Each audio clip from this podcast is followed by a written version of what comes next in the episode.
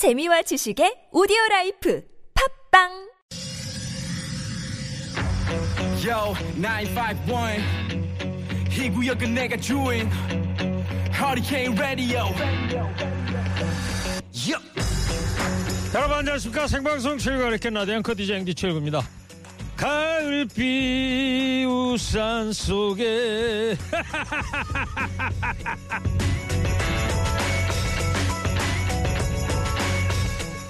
오늘은 바쁜 알람 소리 대신에 추적추적 내리는 가을비가 잠을 깨워줬습니다. 연휴 마지막 날 빗소리와 함께 여유로운 시간 잘 보내고 계십니까?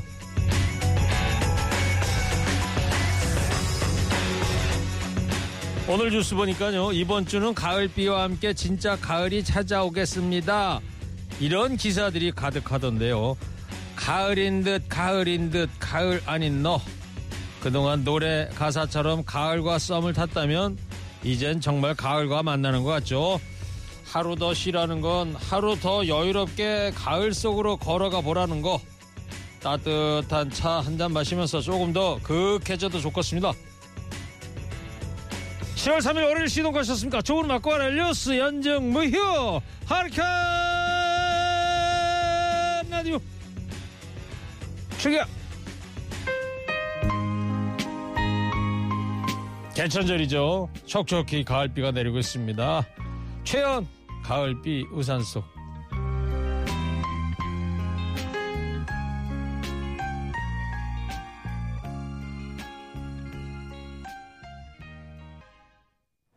최연의 가을비 우산 속 들었습니다.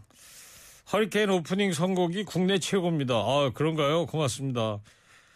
최고까지는 뭐 모르겠고, 오늘 날씨하고는 딱인 것 같습니다.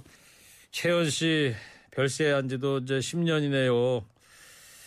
2012년에 이제 식도암으로 사망했는데, 날씨도 촉촉해서 그런지, 오늘따라 참 그립습니다. 오늘 하늘 열린 이제 개천절인데요. 이 당군 신화 다들 아시는 거지만 여기에 세 명이 등장하잖아요. 하늘에서 내려온 환웅. 그 다음에 마늘 스무 쪽 수간자루로 100일 동안 동굴 안에서 햇빛을 보지 않고 참아냈던 곰이 여자로 변해서 이제 웅녀가 된 거고 그리고 두 분 사이에서 태어난 단군왕곰. 예. 우리는 역시 마늘과 곰의 민족인 것 같습니다. 오늘 연휴 마지막 날이죠. 비까지 내려서 그런지 귀경하는 차량으로 고속도로가 혼잡한 것 같습니다. 지금 여기 TBS 상암동 빌딩 CCTV도요. 비가 얼마나 많이 오는지 막 번져 보이고 있어요. 렌즈로 지금 빗물이 그냥 그대로 가로로 때리고 있는 것 같습니다. 자세한 교통 상황을 지금부터 알아보도록 하겠습니다. 고속도로입니다. 한나 리포터 어때요? 지금 상황 전해주세요. 네, 연휴 마지막 날 고속도로는 평소 주말 수준의 정체를 보이고 있는데요. 먼저 사고 난 곳부터 전해드립니다. 중앙고속도로 부산 쪽으로 산마치 터널 안 2차로에서는 화물차 추돌 사고 처리 중이라 터널 앞두고 정체고요. 중부고속도로 하남 쪽으로는 중부 3터널 부근 갓길에서 사고 처리 작업하고 있습니다. 이미 정체되던 곳이라 뒤로 경기 광주 분기점부터 속도가 떨어져 있고요. 제2중부고속도로 하남 쪽 으로는 곤지암에서 합원천 터널까지 막힙니다. 경부고속도로 서울 쪽으로는 청주에서 청주 휴게소까지 정체고요. 수도권에서는 안성분기점에서 남사 부근까지 밀립니다. 영동고속도로 인천 쪽으로 강원권에서는 평창에서 면원까지와 횡성 휴게소에서 원주까지 제속도를 못 내고요. 경기권에서는 여주에서 여주 휴게소까지와 이천에서 호법분기점까지 다시 덕평에서 양지터널까지 막힙니다. 그리고 서울 양양간 고속도로 서울 쪽으로는 인제 터널에서 상남 3터널 까지 20km 구간 정체고요. 이후로도 강촌에서 가평 휴게소, 설악에서 화도까지 또 덕소산패부터는 강일까지 밀립니다. 교통 상황이었습니다. 네, 한나 리포 잘 들었고요. 오늘 하루 종일 비가 내리고 있고요. 상암동은 바람도 제법 불고 있습니다. 곳에 따라 많이 내리는 곳은 없는지 걱정도 되는데요. 자세한 날씨 상황 좀 알아보겠습니다. 김리아 리포터 전해주세요. 네, 비가 오락가락 이어지고 있습니다. 오늘은 주로 중부지방의 강 노래 한곡 듣겠습니다. 요요미 씨가 신곡을 발표했네요. 제목은 바보 같은 사람. 김범용 씨가 작사 작곡했다고 합니다. 들어보시죠.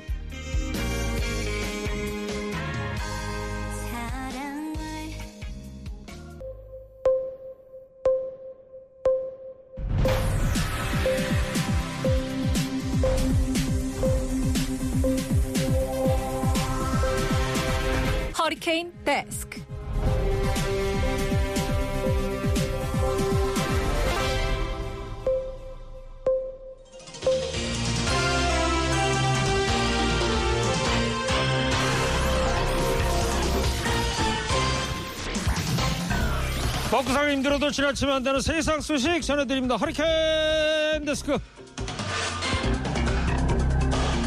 첫 번째 소식입니다. 감사원 이 서해 공무원 피격 사건과 관련해서 문재인 전 대통령 측의 서면 조사 방침을 통보한 것으로 확인됐습니다.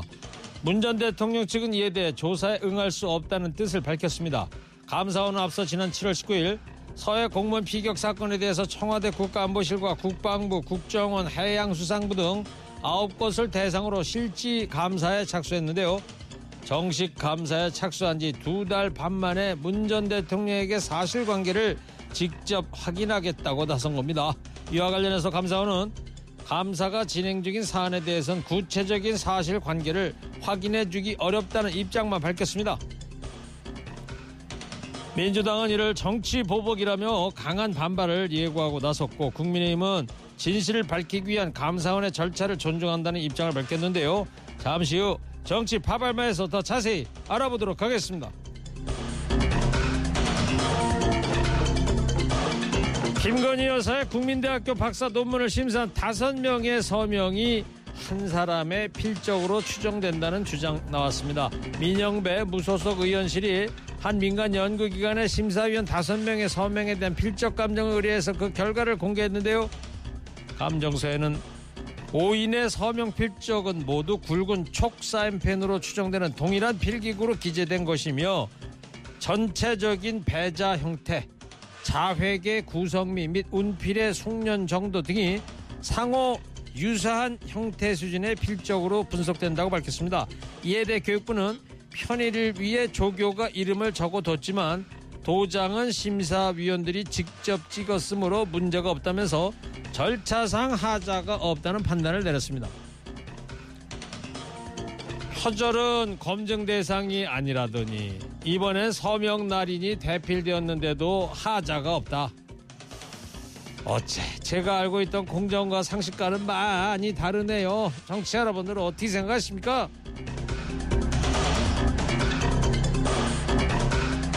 다음 소식입니다. 윤석열 정부는 청와대를 개방하고 관리하는 데 460억 넘는 예산을 편성했습니다. 그런 만큼 관리가 제대로 되고 있는지 지켜봐야 할 텐데요. 그런데 이를 담당하는 문화재청 산하 기관이 취업 규칙조차 없는 외부 업체에 청와대 관리를 맡긴 걸로 파악됐습니다.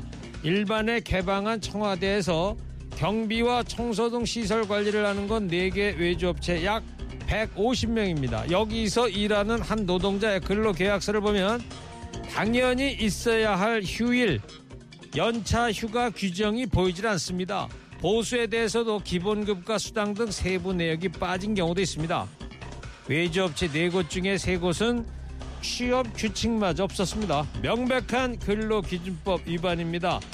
고용노동부 지침엔 공공기관이 시설관리 업무를 외주할 때 취업 규칙 등 근로 조건을 지키겠다는 확약서를 받도록 돼 있습니다. 하지만 외주업체를 선정한 문화재청 산 한국문화재재단은 이런 지침이 있는지 몰랐다고 밝혔습니다. 고용부 관계자는 어떻게 취업 규칙도 없는 회사와 계약했는지 이해하기 어렵다고 말했습니다. 얼마나 준비 없이 개방이 됐는가 단적으로 보여주는 사례가 아닐까 싶은데요. 누구를 위해서 무엇을 위해서 이렇게 서두른 건가? 모르겠슈. 국군의 날 행사가 모처럼 6년 만에 국군 심장부인 계룡대에서 거행됐습니다. 근데 이 행사를 위해 국방부가 만든 영상에 난데없이 우리 군의 무기가 아닌 중국군 장갑차가 등장해서 눈살을 찌푸리게 했습니다. 한국군의 위용과 전투력을 국내 외에 과시하고 국군 장병의 사기를 높이기 위한 날에 중국군의 무기 사진이 사용되면서 적절하지 않다는 비판 나오고 있습니다. 국방부는 동영상 제작 과정에서 잘못된 사진이 포함됐다면서 사전에 걸러내지 못해 유감스럽다고 밝혔습니다. 그러나 이번이 처음이 아니라는 게 더 큰 문제입니다. 국방부는 지난 6월 6일 현충일에 현충문 모형을 제작한 동영상에서 배경음악으로 애국가가 아닌 미국 국가를 삽입해서 논란을 일으키기도 했습니다. 광복절 기념 영상엔 일본 신칸센을 집어넣더니 국군의 날에는 중국 인민군 장갑차 어째 돌아가면서 늘 사고를 치는 게 총체적 난국입니다. 마지막 소식입니다. 라임 사태 핵심 인물인 김봉현 전 스타 모빌리티 회장으로부터 룸살롱 술 접대를 받은 전현직 검사들이 무죄를 선고받았습니다. 당시 참석자는 김 전 회장과 검사 출신 이모 변호사 그리고 나모 검사를 포함한 현직 검사 3명이었습니다. 일명 김영란법으로 불리는 청탁금지법상 처벌 기준은 1인당 1회 100만 원입니다. 당시 밤 11시까지 나온 술값이 481만 원인데 이때 먼저 집에 간 검사 두 명은 96만 2천 원을 접대받았다고 계산해 불기소했습니다. 그런데 100만 원 넘게 접대받은 혐의로 재판에 넘겨진 이모 변호사와 남모 검사까지 무죄 판결을 받았습니다.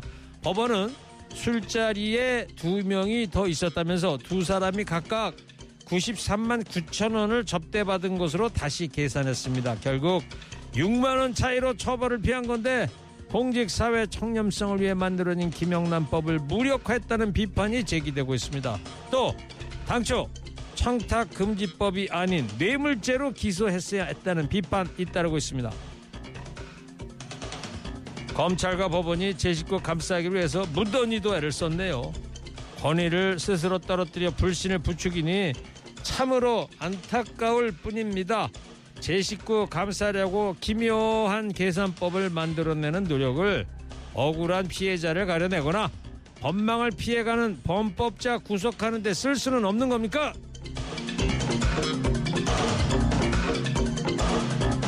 오늘 허리케인 데스크 여기까지입니다. 깨어있는 시민이 됩시다. 잠시 후 정치가 바로 서야 나라가 바로 선다.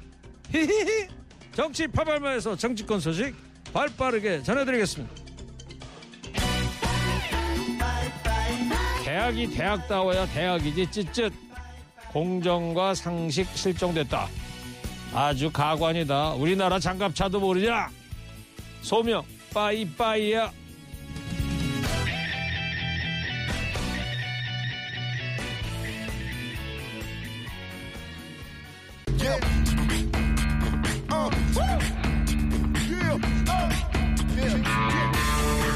정치가 바로 서야 나라가 바로 선다. 정치권 소식 발빠르게 전달해 드립니다. 정치 파발마.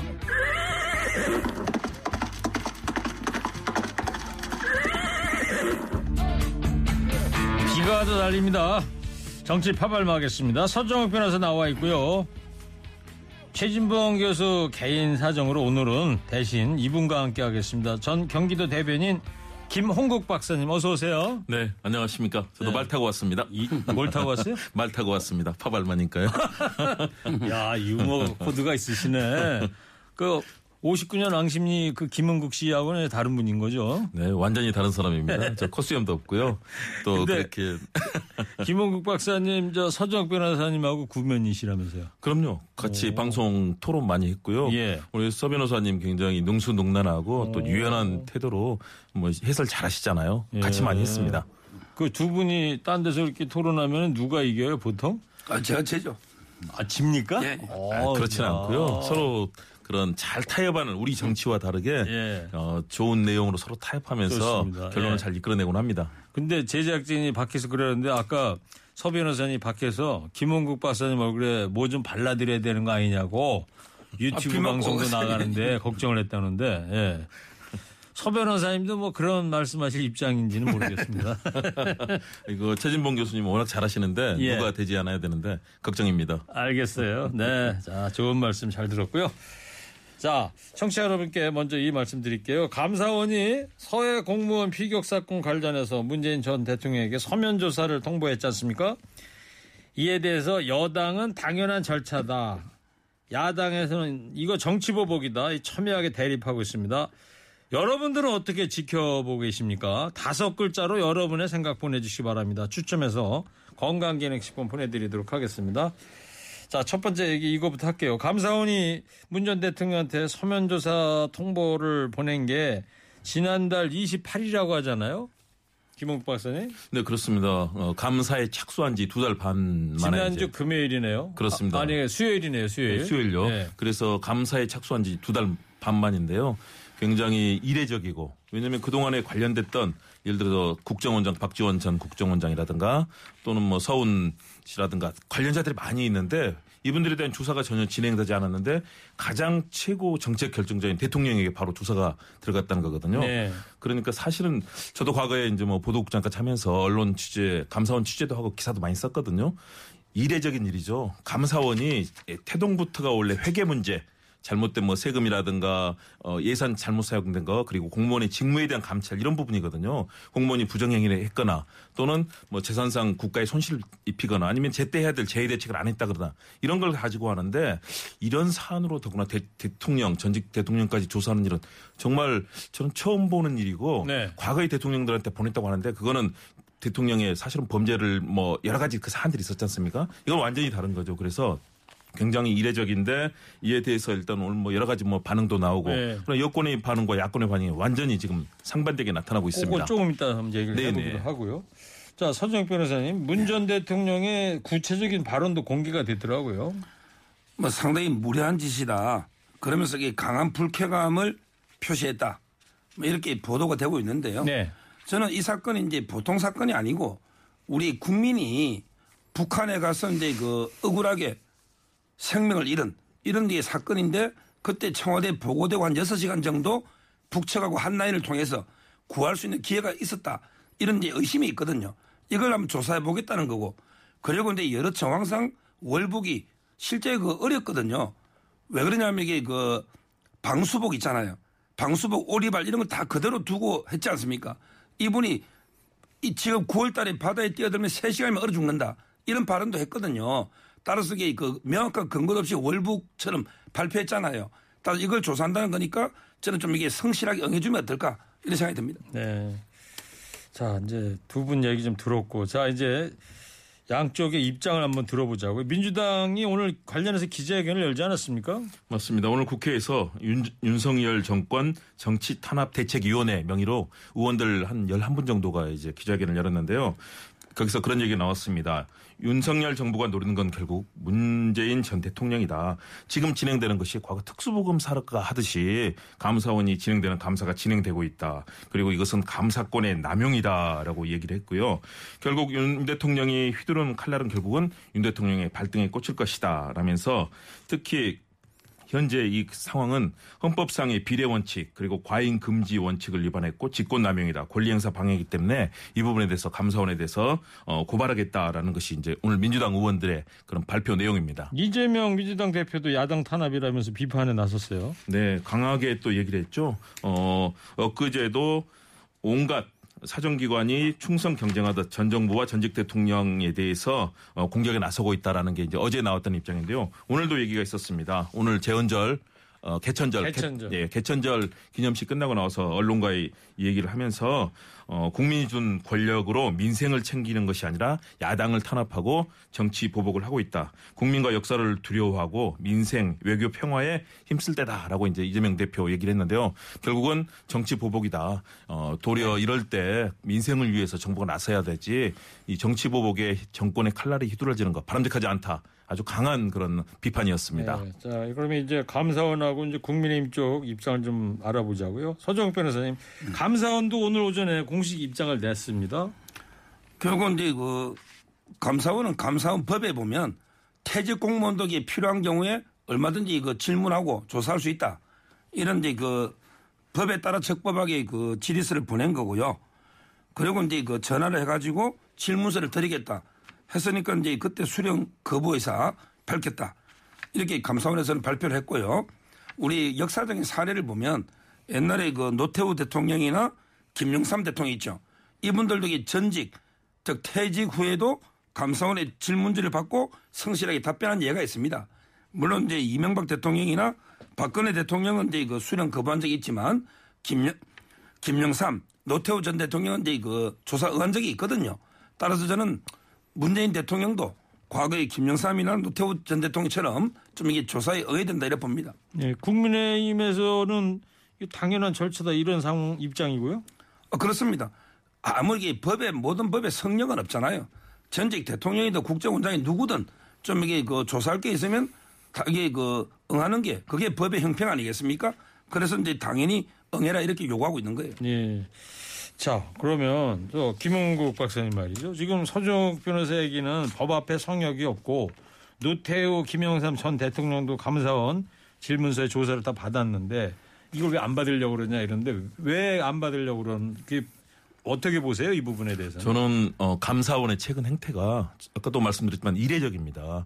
최소한도 감사원이 법과 절차에 따라 규정이 다 있거든요. 그리고 어떤 순서로 감사를 해야 되고 감사원의 이 휘두른 칼날이 굉장히 무섭기 때문에 사실은 그런 부분에 대해서 많은 절차가 있었고요. 감사원은 함부로 이렇게 언론 플레이도 하지 않았습니다. 과거에는 기자들이 질문을 해도 사실상 모든 것에 거의 노코멘트 했는데요. 모든 것들을 자료를 내놓고 지금 언론 플레이까지 하고 있지 않습니까? 감사원의 행태 그리고 전 정권의 이 공직자들을 쫓아내기 위해서 지금 표적 감사 그런 사정 감사를 하고 있는데 이거는 정말로 바람직하지 않다. 계속해서 이런 일이 진행되면요. 앞으로 윤석열 정권도 마찬가지입니다. 나중에 가서 그 이후에 어떤 일이 벌어질지 감사원의 칼날은 정말로 신중하고 정확하게 법이 정한 규칙에 따라서 진행이 돼야 되는데 과거에 얘기하셨는데요. 옛날 김영삼 대통령이나 노태우 대통령 사안은 완전히 달랐습니다. 이분들이 각, 갖는 지금 이런 식으로 정무적인 정책 결정을 하는 과정에 있어서 이걸 가지고 대통령한테 절차를 다 뛰어넘고 조사하는 방식이 아니었거든요. 그리고 이명박 전 대통령이나 박근혜 전 대통령 어떻습니까? 뭐 국정농단과 지금 이명박 전 대통령은 사실상 구속된 상태 아닙니까? 뭐 보석으로 풀려나 있긴 하지만 이런 여러 가지 범죄와 잘못된 것들이 아니라 전직 대통령이 정무적 결정을 가지고 모든 절차를 뛰어넘서 하고 있는 것들 그리고 최근에 보이는 감사원의 행태는 무소불위의 칼날 휘두르기입니다. 이렇게 될 경우에는 공직자들이 정말 마음 놓고 열심히 일할 사람 없을 겁니다. 감사원의 감사는 저도 공, 공직자 뭐 대변인도 하고 그랬기 때문에 감사, 공직자들이 일하는 업무에 대해서 감사원이 휘두르는 칼날은 굉장히 무섭거든요. 승진 모든 거 인사 포함해서 엄청난 불이익이 주어지기 때문에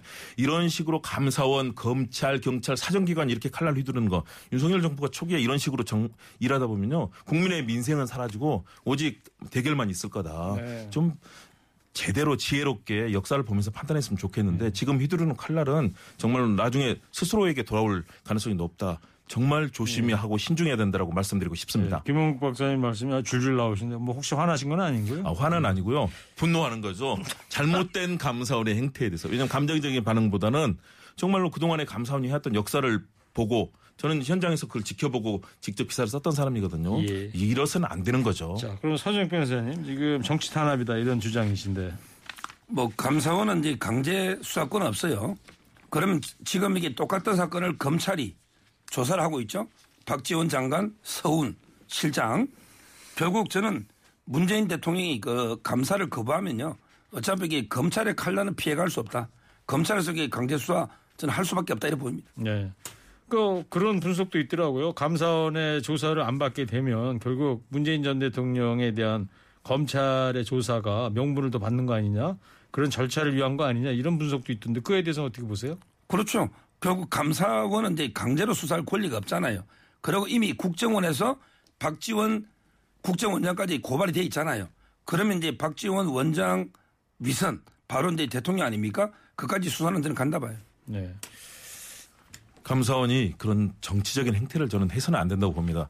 공직자들 있잖아요. 현장 가면 감사원이 나오면 어떤 줄 아십니까?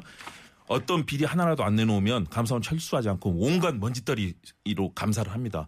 다른 잘못 사소한 잘못이라도 해서 징계를 줄 수 있는 감사원에 체면 세워달라면서 감사원들이 되게 그 정도까지 하거든요. 그런데 이렇게 전직 대통령까지 이렇게 그것도 어떤 형식적인 법과 규정에 저- 위배된 게 지금 전혀 나타나지 않고 있는데 네. 전직 대통령에게 이런 무리한 행태를 하게 되면 감사원의 앞으로 감사는 전혀 실효성을 받을 수도 없고 국민의 지지도 받을 수 없고요. 공무원들이 이런 식이 되면 공무원들이 도리어 거부를 하게 될 겁니다. 알겠어요. 네. 심각합니다. 거기까지 듣겠습니다. 네. 자, 들으시면서 청취자들께서 캠님이, 어, 김홍국 박사님 목소리 좋습니다. 또 마음숨님이 김흥국 박사님 앞머리 꼬리가 슈퍼맨 스타일 같아요. 일부러 내리신 건 아닌 거고 오늘 처음 나와셔가지고 청취자들이 반겨하고 있습니다. 오늘은 감사원이 문 전 대통령에게 서면 조사를 통보한 것에 대한 논란 지켜보시면서 청취자 여러분들 어떤 생각이 드시는지 다섯 글자로 받아보고 있습니다. 보내주신 다섯 글자 민심 살펴보도록 하겠습니다. 법 앞에 평등. 요 얘기는 서정 변호사님 어떻게 해석하십니까? 법 앞에 조사 평등. 받으라니 말이에요. 조사 받아야 된다. 올 것이 왔네. 요거는 어떻게 보세요? 올 것이 왔네. 그 올 것이 왔다는데 민심이 그렇습니다. 올 것이 왔다. 어, 그 부분은 뭐 그렇게 생각하시면 충분히 그런 생각도 하실 텐데요. 네. 저는 법 앞에 평등이 좋다고 생각합니다. 대통령 전 대통령까지 부인 어, 대통령 부인 아, 김건희 모두? 여사까지 예, 모두 문전 평등해야 되죠. 그런데 포함- 그런 수사는 하지도 않고 감사는 하지도 않으면서 전 정부 이 정치 보복에만 나서는 거. 알겠습니다. 법 앞에 평등 진짜 필요합니다. 네. 감사권 남용, 또 이슈 전환용, 할 걸 좀 해라. 잘못 보냈나? 뭘 잘못 보냈다는 거죠? 질문지를 주소를 딴데 잘못 보낸 거 아니냐? 예, 대- 대통령께까지 보낼 건 아닌데 잘못 보냈다는 네. 판단이겠죠. 경제나 살려, 참사 덮기용, 감사원도 감사, 김여사부터 이렇게까지 소개해드리도록 하겠습니다. 자, 윤석열 대통령 지지율을 좀 볼게요. 하락세입니다. 김홍국 박사님. 네, 리얼미터 조사인데요. 대통령 지지율이 이제 31.2%입니다. 전주보다 3.4% 하락했고요. 어, 부정은 66%, 전주보다 6.1% 어, 올라간 걸로 나오고 3.8% 올라간 걸로 나오고 있습니다. 어, 매우 잘못한 게 59%니까요. 상당히 많은 국민들이 어, 현재 정부가 잘못하고 있다. 또 대통령이 국정 운영을 잘못하고 있다라고 판단하고 있는 것 같고요. 네. 이게 여러 다른 기관의 조사들도 이런 흐름 속에서 계속해서 하락세기 때문에 어느 정도까지 하락할지 관심인 것 같습니다. 네, 이 조사는 리얼미터가 미디어 트리뷴 의뢰로 지난달 26일부터 30일까지 전국 만 18세 이상 2,522명을 대상으로 진행해서 자세한 내용은 중앙선거 여론조사 심의위원회와 리얼미터 홈페이지에서 확인할 수가 있습니다. 서정혁 변호사님, 지난주 네. 금요일 발표된 갤럽 조사 때는 지지율이 24%였어요. 그때는 또 최임 후 최저치를 기록하기도 했, 지 않습니까? 네. 계속 하락세를 보이고 있습니다. 어떻게 보세요? 뭐 아마 이제 그 MBC 예. 그 자막 있잖아요. 뭐 비속어나 그다음에 바이든 이런 발언 때문에 24%된 것 같아요. 근데 그게 이제 진실이 조금씩 드러납니다. 왜 그러냐면 이게 국립 원래 성원용 교수라고 서울대 명예교수 이분도 이게 디지털 변조라고 했고요. 네. 그다음에 오늘 보니까 MBC에서 자체적으로 한 이상규 국립국어원장인데요. MBC에서 그 기계로 자동 음성 인식하는 거 있잖아요. 이것도 이게 판독 불가로 놓습니다. 지금 이게 그 첨단 AI 자동 음성 인식도 처- 판독 불가인데 어떻게 이걸 MBC 기자들은 한눈에 전문가들도 모른다는 걸 본인들이 볼 때는 아 이거 욕설이 바이든이 분명해 이거 자막 저는 조작이라 보거든요. 네. 그래서 저는 이런 진실이 하나하나 밝혀지면 지지율이 조금씩 올라가지 않을까. 지금 이게 그 영향으로 좀 떨어졌던 거죠. 그래서요. 네. 어.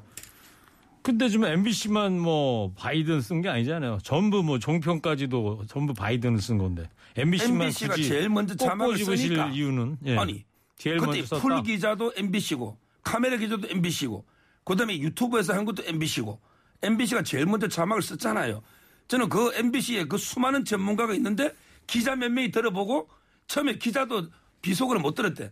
이런 게 이런 일 앞으로 있어서는 안그 되죠. 얘기를 시작하면 2주 전으로 다시 돌아가야 되는 아, 그게 거라. 영- 예. 여론조사에 영향을 주겠다. 처음 하여튼 MBC가 촉발했다. 그래서 여론조사에 이 영향을 주고 있다 이런 주장이신 거고. 예. 서, 저 기- 김홍국 박사님은 서정욱 박- 평론 변호사 주장에 대해서 어떻게 보십니까? 뭐, 서 변호사님은 항상 그런 입장이셨으니까요. 아, 항상 저- 그러셨어요? 네, 왜냐하면 굉장히 강한 그런 이 이념적 입장을 갖고 계신데요. 또 이해는 해야죠. 우리 국민도 다 그런 분들 어, 구성돼 있으니까요. 대신에 저는 수백 번 들어봤습니다. 도저히 이게 바이든이 아니라고 하는 건 나중에 가서 다시 해석하는 거는요. 여러 가지 정치적 상황이라든가 여기에 오염이 된 겁니다. 첫 저도 이제 방송국에서 뭐 보도국장 하고 실제 하지 않았습니까?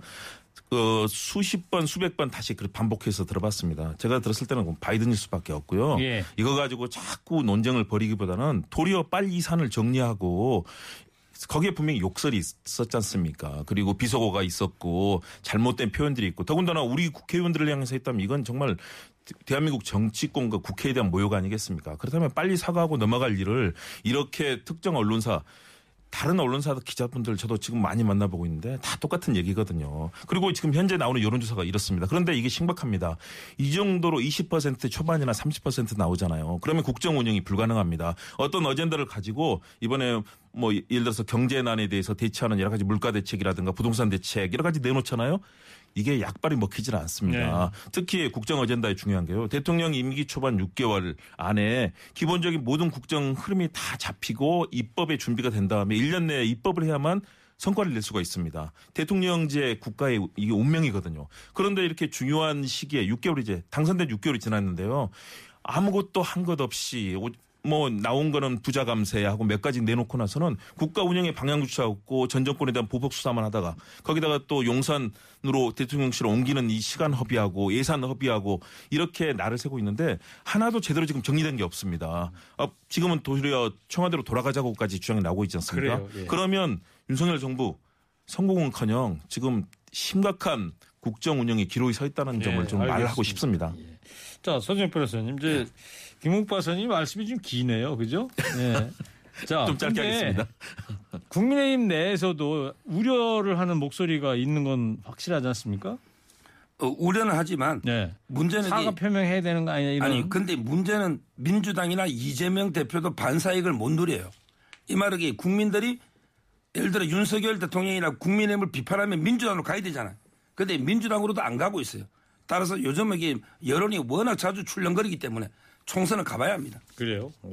어, 그렇지 않습니다. 어, 리얼미터 주사가 말씀드린 내용에서 민주당 지지율이 46.1이고요. 국민의힘이 35.3입니다. 어, 많이, 많이 역전이 됐네요. 그럼요. 과거에 비해서 지금 그 대신에 민주당이 정신 차리고 더 잘해야 된다는 건 맞습니다. 야당으로 수권 정당으로서 정책 내놓고 여러 가지 해야 되는데 최근에 이재명 대표도 해서 여러 가지 민생 정책 7대 입법 사안 많이 내놓고 있지 않습니까? 네. 열심히 하고 있는 추세인 것 같고요. 그러나 여당은 지금 당내 갈등, 윤핵관 사태부터 해서 지금 계속 하락 추세인데 이 부분이 앞으로 만일의 경우 계속된다면 절대 여당 안심할 수 없습니다. 알겠습니다. 자, 오늘 감사원이 문 전 대통령에게 서면조사 통방과 대해 논란 지켜보시면서 청취자 여러분 다섯 글자로 의견 받고 있습니다.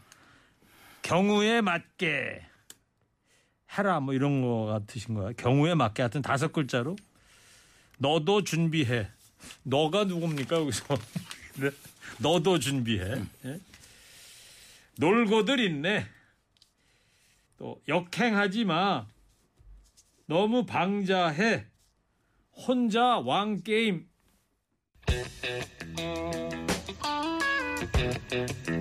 자, 이번 주가 이제 국민의힘에게는 운명의 또 한 주가 됩니다. 이제 모레죠, 6일 날.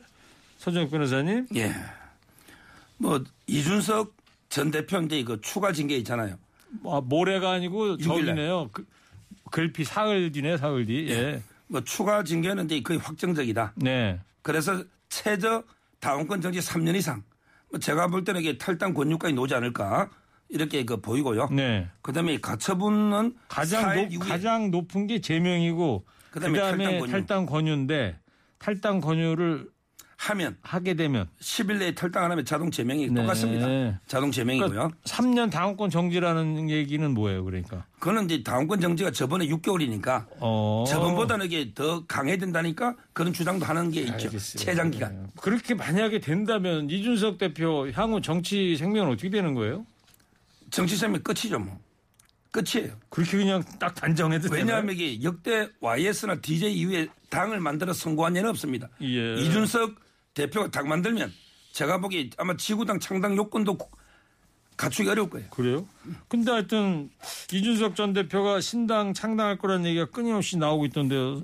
저도 김옥 박사님 어떻게 보세요? 저도 쉽지는 않은데요. 예. 그러나 계속 이렇게 군불대기 나오고 또 정당이라는 게 사실은 전국 조직도 필요하긴 하지만 최소 규모로 한다면 가능할 수도 있다는 생각은 듭니다. 특히 이준석 전 대표를 지지하는 목소리도 상당히 있는 건 사실이고요.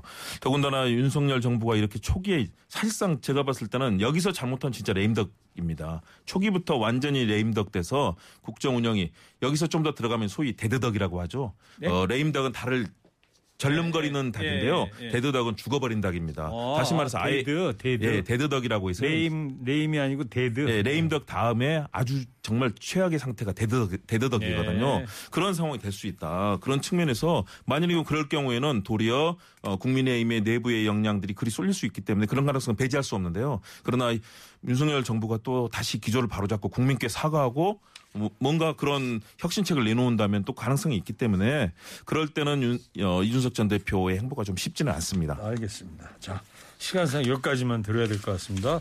자, 오늘은 감사원이 문 전 대통령에게 서면 조사 홍보한 거, 통보한 것에 대한 논란 지켜보면서 청취자 여러분들 다섯 글자로 받고 있습니다. 말아먹겠다. 국민이 바보.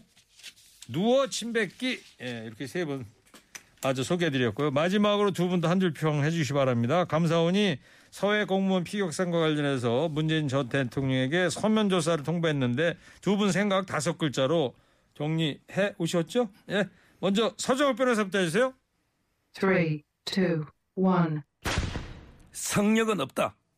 잘했군 잘했어 좋은 게 좋은 거랍니다. 휴일에도 이렇게 나와주시고 잘했습니다. 이어서 김홍 박사도 해주세요. 감사, Three, two, one. 감사, 망민생. 제법이구나. 짐이 금일봉을 하사하겠다. 금일봉은 4달러. 예. 휴일에 4달러 보셨는데 다시 한번 저 이해가 잘 안 들려서. 감사 망민생인데요. 아 제가 너무 한자에 이- 꽂혔나 봅니다. 예. 감사 잘못해서 민생 망치고 있다. 나라 아, 망친다. 이 감사 망 민생인데요. 사자성어의 달인이 서정 변호사인데 감사 망 민생 네. 감사하다가 민생 망친다. 그러니까요. 그리고. 하나 떠올렸던 거는 가정 맹어호, 가혹한 정치, 가혹한 감사가 그 호랑이보다 더 무섭다. 알겠습니다. 네. 예, 논외에 나오는 얘기죠. 네. 예. 그나저나 4달러 요즘 환율 높아요. 삼각김밥하고 또 라면까지 드실 수 있을 것 같습니다. 자, 정치파 발마 지금까지 서정 변호사 김옥 박사였습니다. 두 분 감사합니다. 네, 고맙습니다. 했던 그대여 이젠 보냅시다 행복했던 순간 자, 안녕히 가시라고 이 노래 들려드릴게요. 최호섭 굿바이. 두 분도 굿바이. Goodbye